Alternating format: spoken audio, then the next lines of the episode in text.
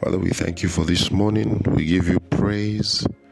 We give you glory. Thank you for another opportunity to gather around your word. I ask in the name of Jesus that you'd speak to us, cause next few moments to be for life, for light, and for lift. In Jesus' precious name, amen and amen and amen. Good morning. It's an honor to be in your space, bringing you God's word. I trust that you rested well.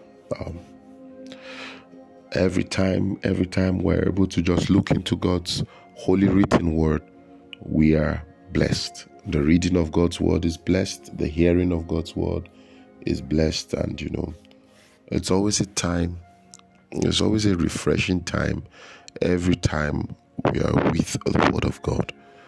One of the things a purpose driven man can do is to make every decision uh, based on his purpose.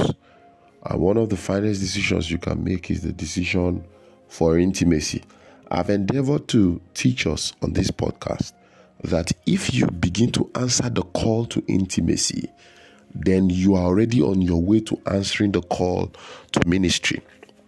You know, this morning my heart is drawn to the entry point, the entry point into answering your call. What is the entry point into answering your call? Sometimes, once you have located the door for most people, you have done, you know, a large chunk of the work. Um, our text is Second Timothy chapter 1, verse 9, um, 8 and 9, but then verse 9.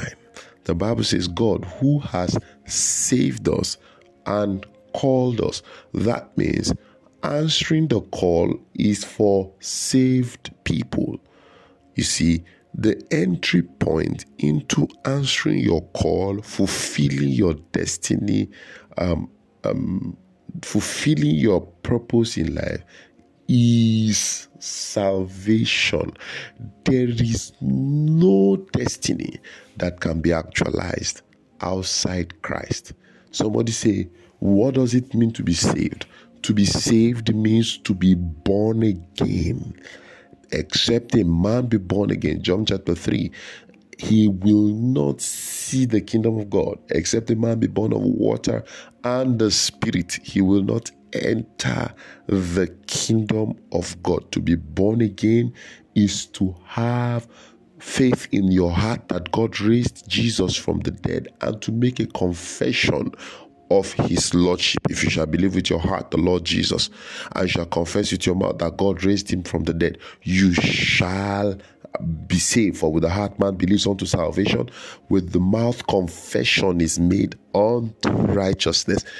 That confession that you make is what makes you saved. The confession of the Lordship of Jesus.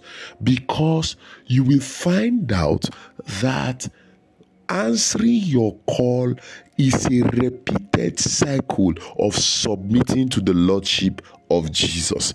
Your calling is going to introduce something into your life called divine interruptions. The Bible says that Paul, or Saul as it were, was on his way to Damascus with a mandate to destroy those who were in the way, but there was a light from heaven. That light from heaven obstructed, interrupted his journey. The answering of your call is embracing repeated cycles of divine interruptions. Your calling will interrupt your schedule.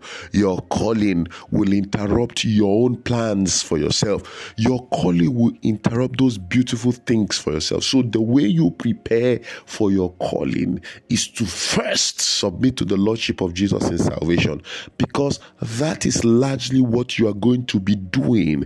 The Bible says Paul would ask Jesus, now his Lord, and say, Lord, what will you have me to do. That posture suggests that he cannot say no when it is told him what he must do. No man can answer a divine must if he is not born again.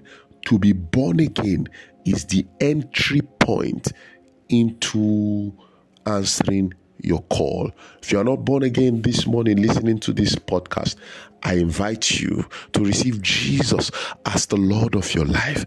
I want you to know that salvation answers the first and most important question of your life. When you are saved, you are convinced that you are going to spend eternity with Jesus in heaven and you are going to reign with him in the millennium and you are going to reign with him forever. It's very simple. Believe that Jesus Christ died for you, believe that God raised him from the dead, then confess his lordship over your life and you are saved. Lord Jesus, I believe that you died and you died for me. You rose again on the third day.